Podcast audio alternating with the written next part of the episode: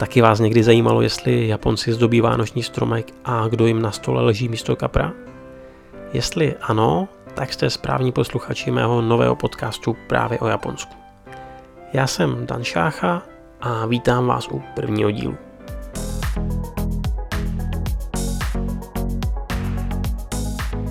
Tuhle úvodní znělku budete moct, doufám, poslouchat pravidelně, tak jednou, dvakrát měsíčně, když se bude dařit. Co bude obsahem jednotlivých dílů a jak budou dlouhé, vám zatím neprozradím. Ty první budou spíše testovací. Už teď vám každopádně můžu slíbit, že se objeví i pár hostů. Mimochodem, víte, jaká nejhorší dvojice se vám může u podcastu sejít? Člověk, který neumí moc mluvit a perfekcionista.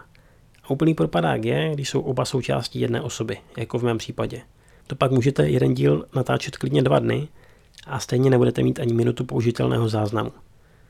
Bude to boj. Takže vás ještě jednou vítám u prvního dílu, klapka asi 47 a můžeme začít. Vánoce v Japonsku. Merry Christmas and Happy New Year! Důvodů, proč vykopnout tenhle seriál zrovna Vánocemi, mám hned několik. Za prvé, co může být symboličtější pro úvodní díl než právě Vánoce. Za druhé je to jedno z témat, o kterém se s kamarády docela často bavíme. No a hlavně jsou už za pár dnů. Konkrétně v době, kdy natáčím, tak je to přesně týden do štědrého dne. No a letos je to vlastně taky vůbec poprvé, co tenhle předvánoční čas trávím přímo v Japonsku. Takže mám možnost sledovat přípravy z první ruky. I když Vánoce nejsou zrovna japonským svátkem, že se blíží, tady poznáte docela snadno, hned 1. listopadu.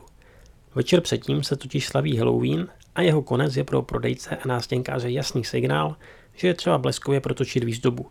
Takže když ráno vyrazíte do práce nebo do školy, ať už se chystáte slavit nebo ne, bude vám jasné, že Santa Claus už pravděpodobně pomalu balí dárky. A od toho dne bude všeho postupně přibývat. Obchody nasadí americké vánoční melodie, velká města začnou chystat světelné show, které jsou tady hodně populární a KFC se připraví na největší nával strávníků v roce. Více než kde jinde jsou v Japonsku Vánoce spíše komerčním svátkem. Ke křesťanství se tady hlásí jen zhruba 1,5% populace, takže žádné hluboce zakořeněné tradice nenajdete. I když to tak na první pohled nemusí třeba vůbec vypadat, protože vánoční stromečky a světílka uvidíte skoro všude. Ne teda vyloženě na normálních domech, ale určitě v centrech měst, v parcích, obchodech a na jiných atraktivních místech, kde na výzdobu hodně dají. A hlavně pak na světelné show, kterých je třeba jenom v Tokiu opravdu spousta. A nejenom v Tokiu, taky v Osace, v Kobe, ve Fukuoce, v Saporu, ve spoustě měst. Zrovna před týdnem jsme byli s kamarády pár těchto míst omrknout a je to velká paráda.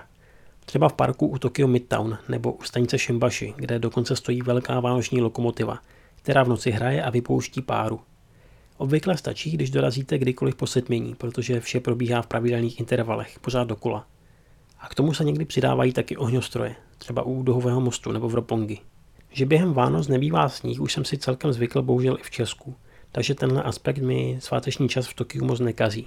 Kdybyste to ale chtěli mít i s ním, stačí vyrazit z Tokia někam výše na sever, ideálně rovnou na Hokkaido, kde touhle dobou už u sníh určitě mají. Co by mi ale naopak chybělo, jsou vánoční trhy, kam vždycky každý rok alespoň jednou, dvakrát vyrazím. Minimálně kvůli tomu, abych si na náměstí pohladil oslíka. A ty naštěstí v Japonsku najdete. Teda bez toho oslíka. V Tokiu jsem na ně narazil docela náhodou, když jsem se procházel parkem Hibiya, nedaleko centrální vlakové stanice. Zdejší trhy jsou v německém stylu. Sponzoruje je totiž mimo jiné Německá asociace turismu a německá ambasáda, takže si tady můžete dát třeba různé druhy klobásek, piva, ale taky svařák a překvapivě narazíte i na obrovskou matriošku. Konec konců proč ne? No a když už takhle budete chodit po městě a obdivovat vánoční výzdobu, dost možná narazíte i na jeden zvyk, který se tady přece jenom uchytil, i když může působit trošku výstředně.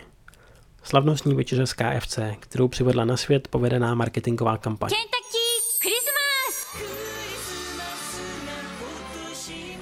Manažer vůbec první pobočky KFC, která otevřela v Japonsku v roce 1970, Takeshi Okawara, jednou zaslechl skupinku cizinců, kteří si povídali o tom, jak jim chybí vánoční krocan.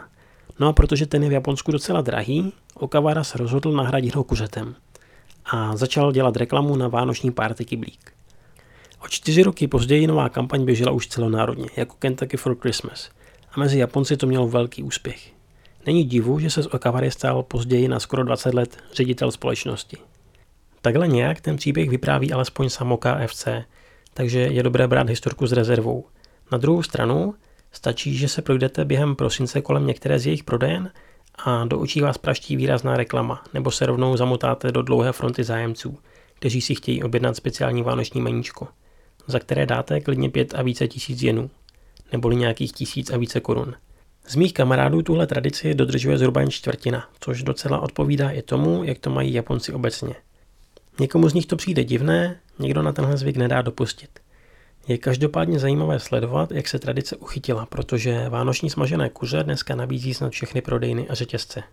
A to samé platí taky o vánočním koláči, nebo chcete-li dortu, který získal na popularitě po druhé světové válce a na svátečním stole by taky neměl chybět. Poznáte ho snadno, je obvykle piškotový a hezky zdobený v japonských barvách, šlehačkou a hlavně jahodami. S kým tohle všechno pak Japonci sní? Někdo s rodinou, někdo s partnerem, kamarády nebo jen tak klidně sami. Scházet se na Vánoce v rodinném kruhu, tak jako to máme třeba u nás, úplně zvykem není. To hlavně až na nový rok. Vánoce, respektive štědrý večer, vlastně spousta lidí vnímá spíše jako Valentína. Hlavně mladí. Takže pokud máte třeba japonského partnera, neměli byste zapomenout na rezervaci v dobré restauraci. Jinak vám hrozí nepříjemnosti. A ideálně to udělejte s velkým předstihem, protože o místa bude boj. No a kdo je v Japonsku nezadaný, může vyrazit třeba na párty. Jestli teda vůbec bude mít energii, protože 24. i následující dny jsou normálně pracovní. Letos ale s chorou okolností volno na štědrý den bude, protože o den dříve jsou císařovy narozeniny. A protože vychází na neděli 23. svátek se přesouvá automaticky na další den. Tento rok každopádně naposledy, protože v květnu 2019 současného císaře nahradí jeho syn. A ten má bohužel narozeniny v únoru.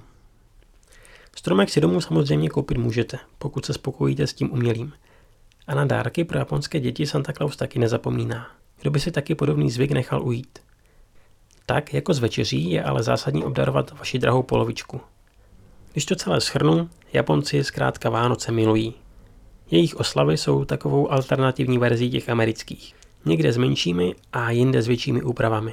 A i když nemají ten duchovní základ, jejich myšlenka je v podstatě stejná jako kdekoliv jinde – pohoda, radost a zábava. Jediná věc, která mě na Vánocí v Japonsku maličko mrzí, je, že stejně rychle jako u Halloweenu vánoční výzdoba bleskově zmizí, aby udělala prostor pro oslavy nového roku. Někomu to určitě vyhovuje, ale já osobně si tu vánoční atmosféru rád protáhnu minimálně o pár dnů. Na druhou stranu dá se to pochopit. Nový rok má zkrátka větší význam. To je v Japonsku totiž ten čas, kdy se schází celé rodiny. No a tímhletím bych ten první testovací a hlavně vánoční podcast ukončil. Budu moc rád, když mi pošlete své připomínky a postřehy. Věřím, že jich určitě nebude málo a já budu mezi tím trénovat, aby to v dalších dílech bylo mnohem lepší. Užijte si svátky, ať už je trávíte v Japonsku nebo kdekoliv jinde ve světě. Hezký nový rok a naslyšenou příště.